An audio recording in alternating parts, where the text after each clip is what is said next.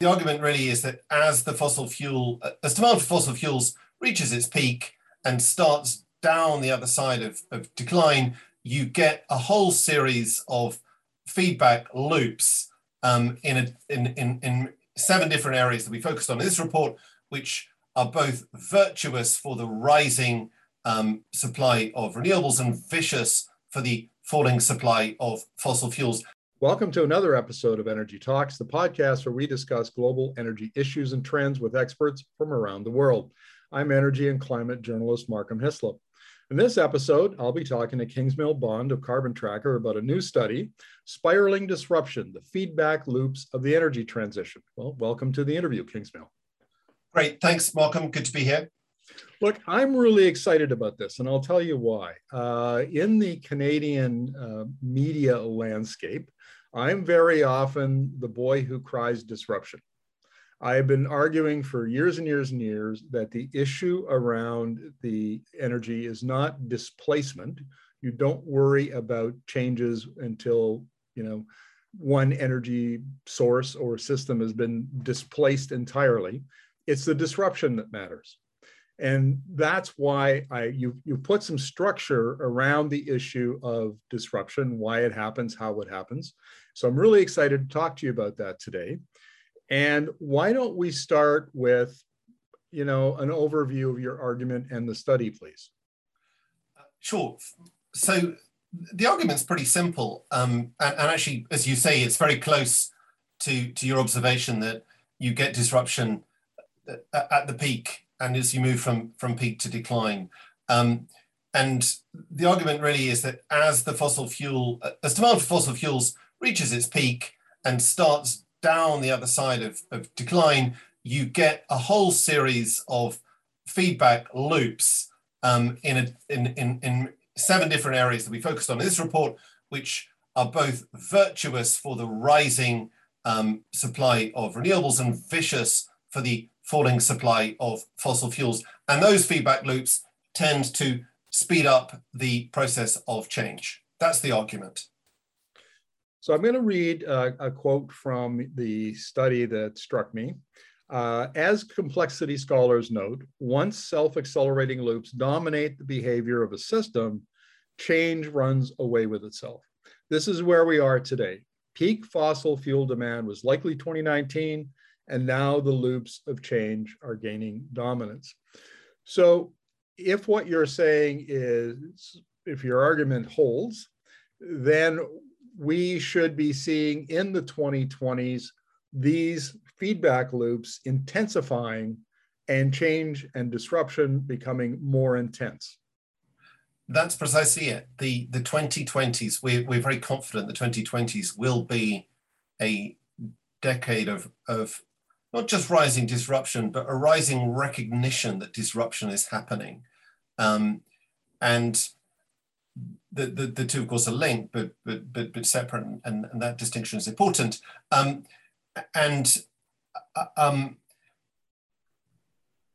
but the, the key point is that it's it, it's right now. And before we go any further, I think it's worthwhile just looking back a little bit. I mean, we've already started to see disruption, as you would expect, in a number of the early victims of the energy transition. So, you know, we often talk about European electricity or US coal. We talk about the car industry, um, about the, the uh, oil services industry. These are all industries which we would see as, as having already crossed over these, um, these peaks into the era of disruption. And you see that in share prices and you see that in, in terms of what's happening in those industries.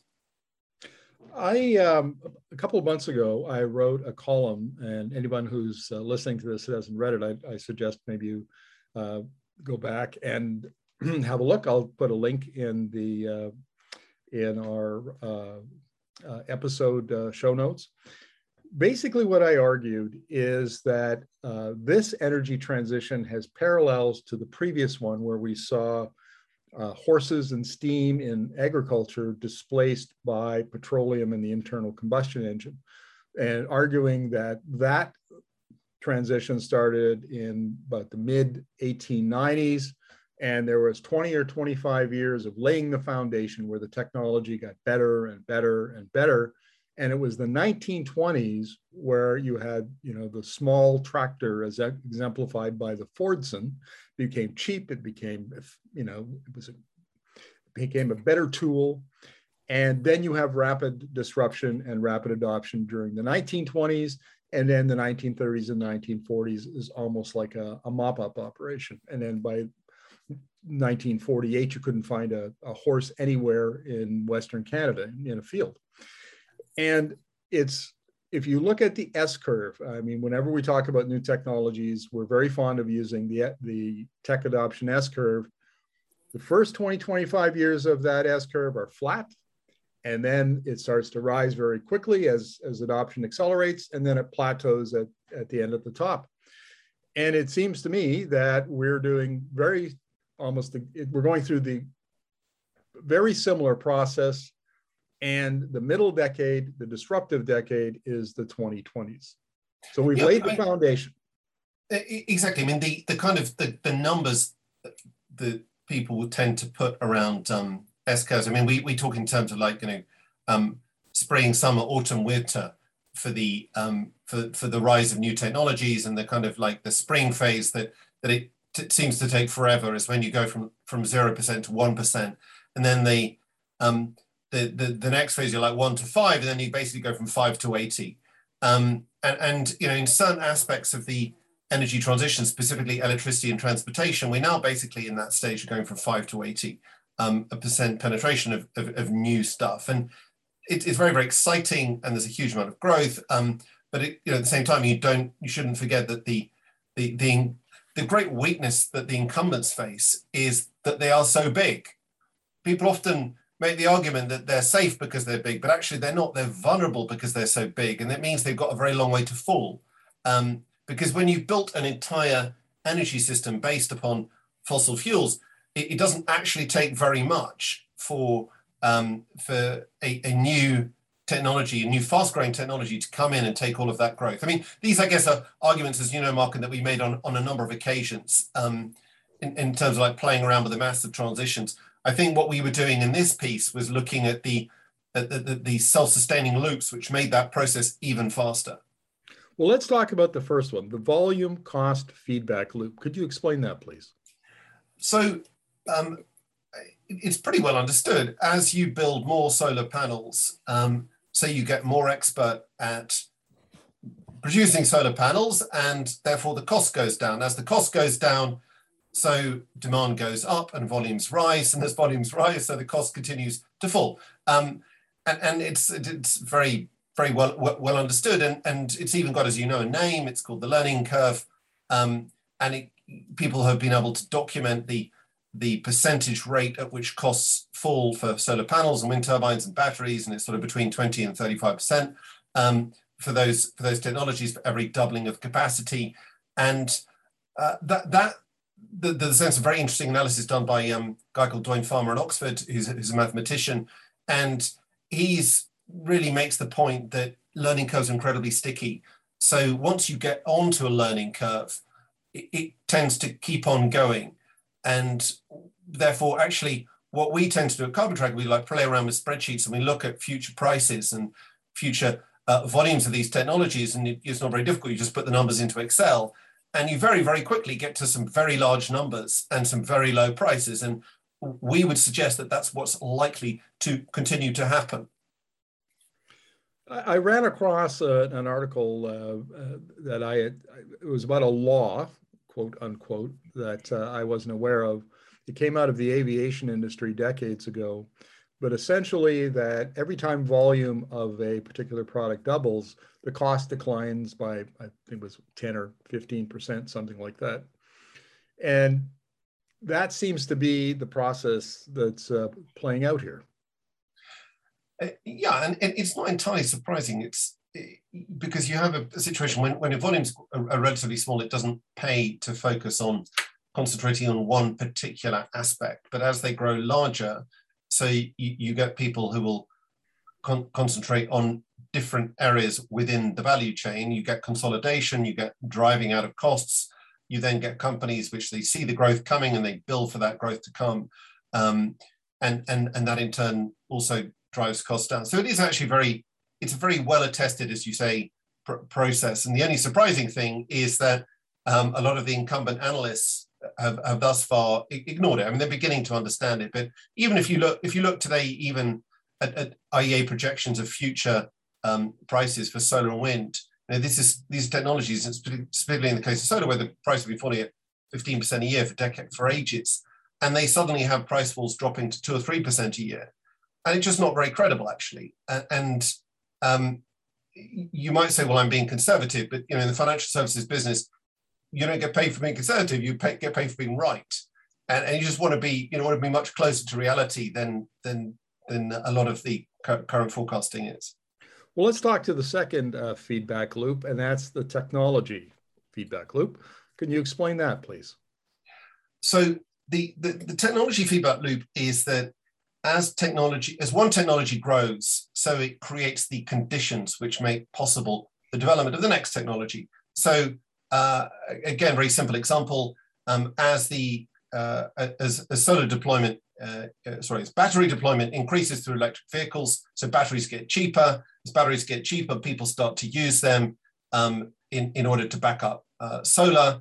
And as, as they, as they uh, are able to back up solar, the value of solar increases, and therefore solar can grow more rapidly. You need more batteries to back up solar, and therefore you have more battery uh, development, which then drives them down for um, the automotive industry. And this, incidentally, um, it, it, has been a, uh, a, feature of other energy transitions. They often come in the sort of groups of new technologies materializing at the same time. And if we now look forward, we can see the same thing starting to happen um, with with with uh, with hydrogen. So as the solar costs fall, then hydrogen costs continue to uh, hydrogen's costs fall, electrolyzers develop, and so on and so forth.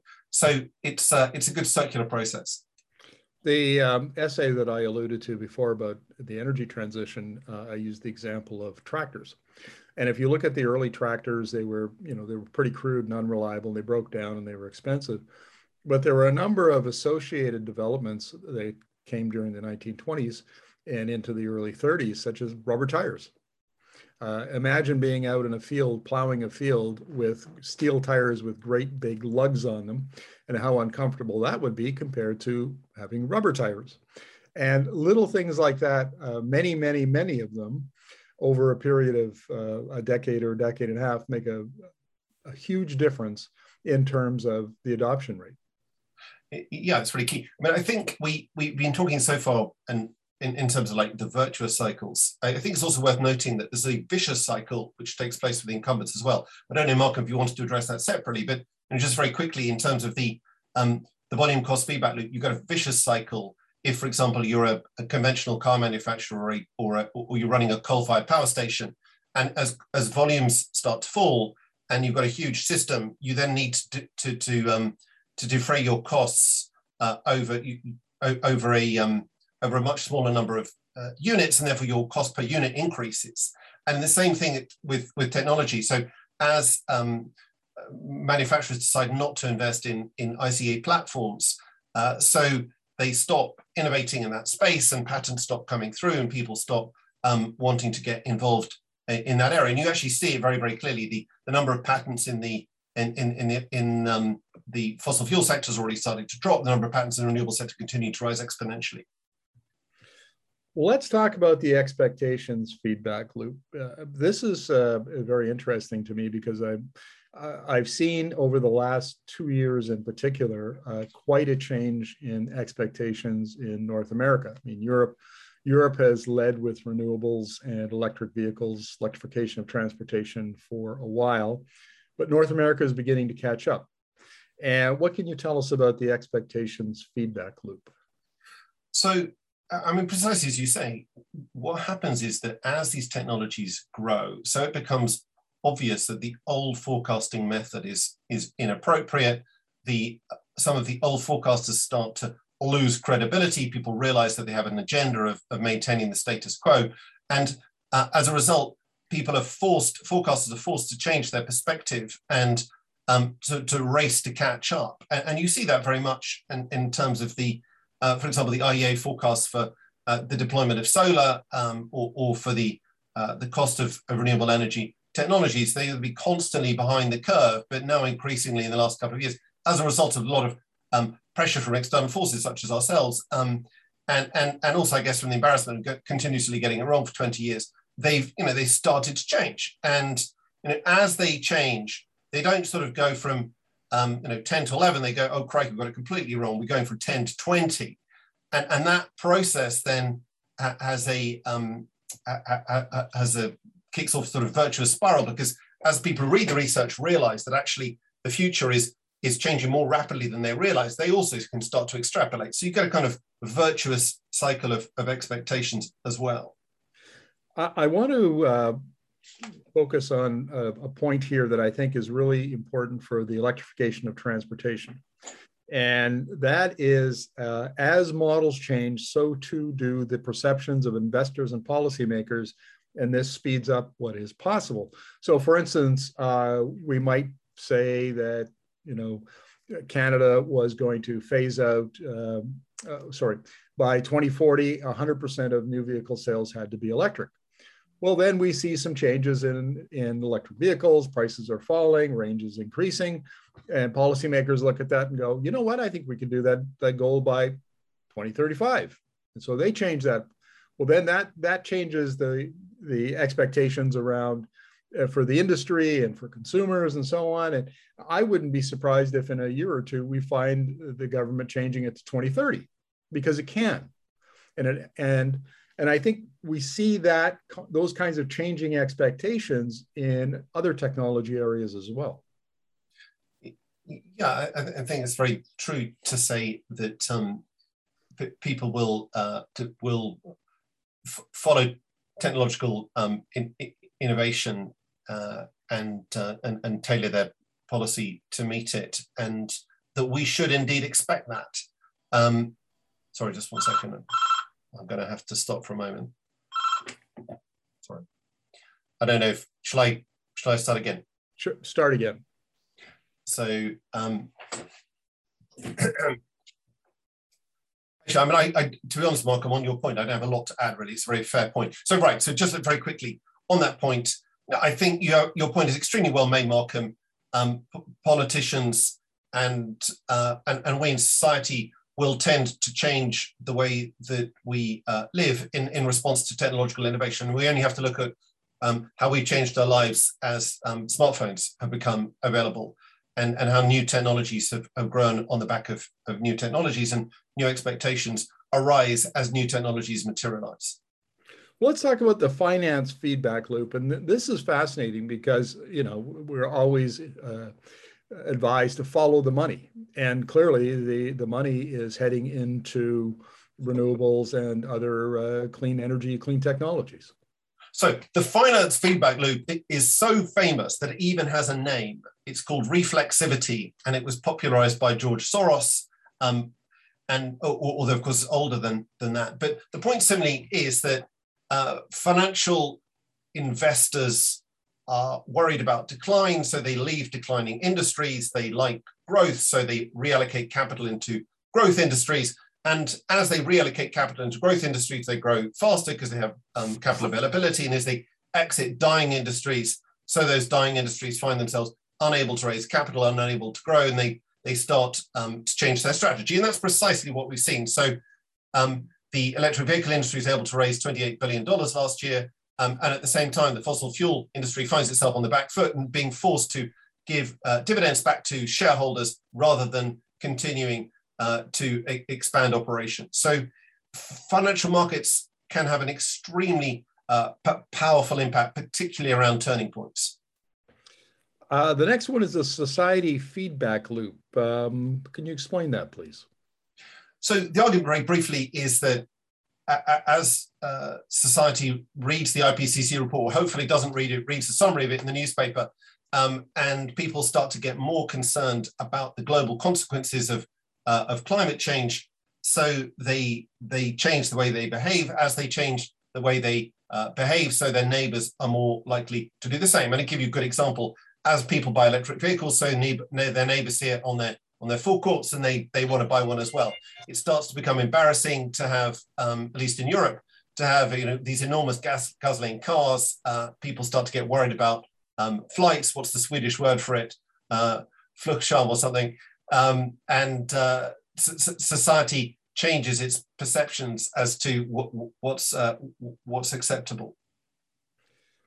Let's talk about um, feedback, uh, politics feedback loop, and I find this very interesting because uh, I think it could be argued that politicians rarely lead. They will they will get out in front of a parade, uh, and we you could argue that um, you know there now is a parade, the clean energy, clean technology parade, and you see politicians scrambling to get uh, get out in front of it. Uh, how does that become a feedback loop? So as the technologies improve, um, and politicians realize that um, actually that there is, as we put it, gain not pain in the renewable energy transition. There's jobs, and there's uh, growth, and there's tax revenues, and there's a, a, there's a future. Whilst at the same time, there's only decline and, and less capital and less tax dollars coming out of the fossil fuel industries. They want to be in the forefront of the new opportunities, and therefore they start to embrace them. Um, and, and, and as they embrace them, so they, the, uh, smooth the path, they change the uh, political environment, they make the policy environment easier for renewables, they seek to attract electric vehicles to their uh, manufacturers, to their state. Um, they, they seek to, um, to build more solar and wind panels, batteries, and of course that's now happening all over the world. People are scrambling for, for the growth. And at the same time, because the fossil fuel industry starts to feel on the back foot, they've, they've got less money that they can spend on campaign donations um, and, and paying money to, uh, to their, the, the political backers in order to uh, in order to maintain the status quo. And you see that in the oil and gas lobbying dollars in, in the United States uh, peaked in 2009 um, and, and has, has, has fallen quite consistently since then, according to Open Secrets. We've only got a few minutes left, uh, uh, Kingsmill, but I want to uh, address the, the geopolitics feedback loop, the last one.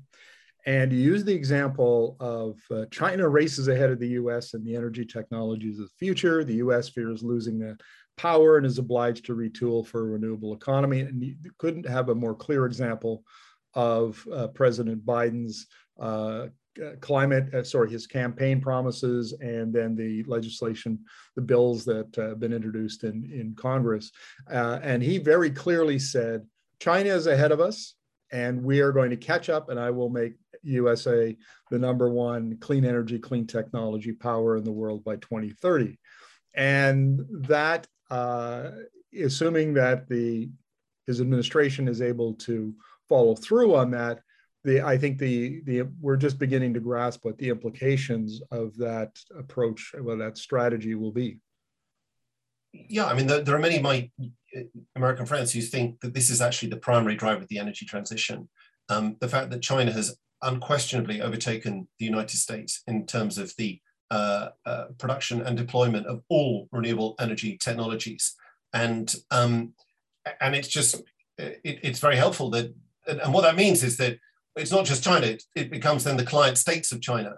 Um, and, and the fact that Chinese technology then is being is being deployed all over the world, and, and that will lead inevitably to a very significant and rapid loss of, of American influence.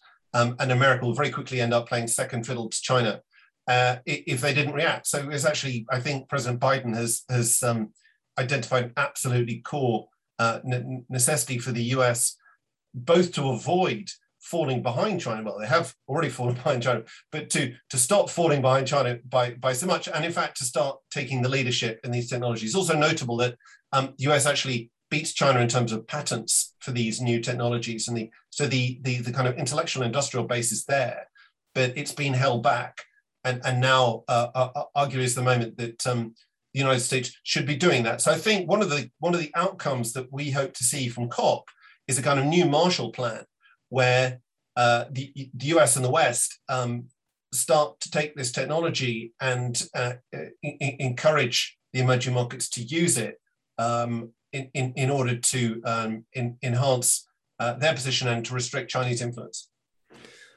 Well, Kingsmill, thank you very much for this. I, I always appreciate your insights and uh, and always learn a lot every time uh, I interview you. Uh, and I think we'll close in, in, saying this, and that the key to this is not just, I mean, any one of these feedback loops by themselves is powerful. Combine all of them with the tremendous technological changes and other changes that are occurring. And as I often say, buckle up. The 2020s is going, they're going to be a wild ride. But thank you very much for this, and uh, we'll look forward to the next interview. Thank you, Malcolm. A wild ride indeed. That's the whole, the final point, I guess, which is that they will interact and intersect between each other and they drive each other on. So a, a wild ride in the 2020s. Thank you.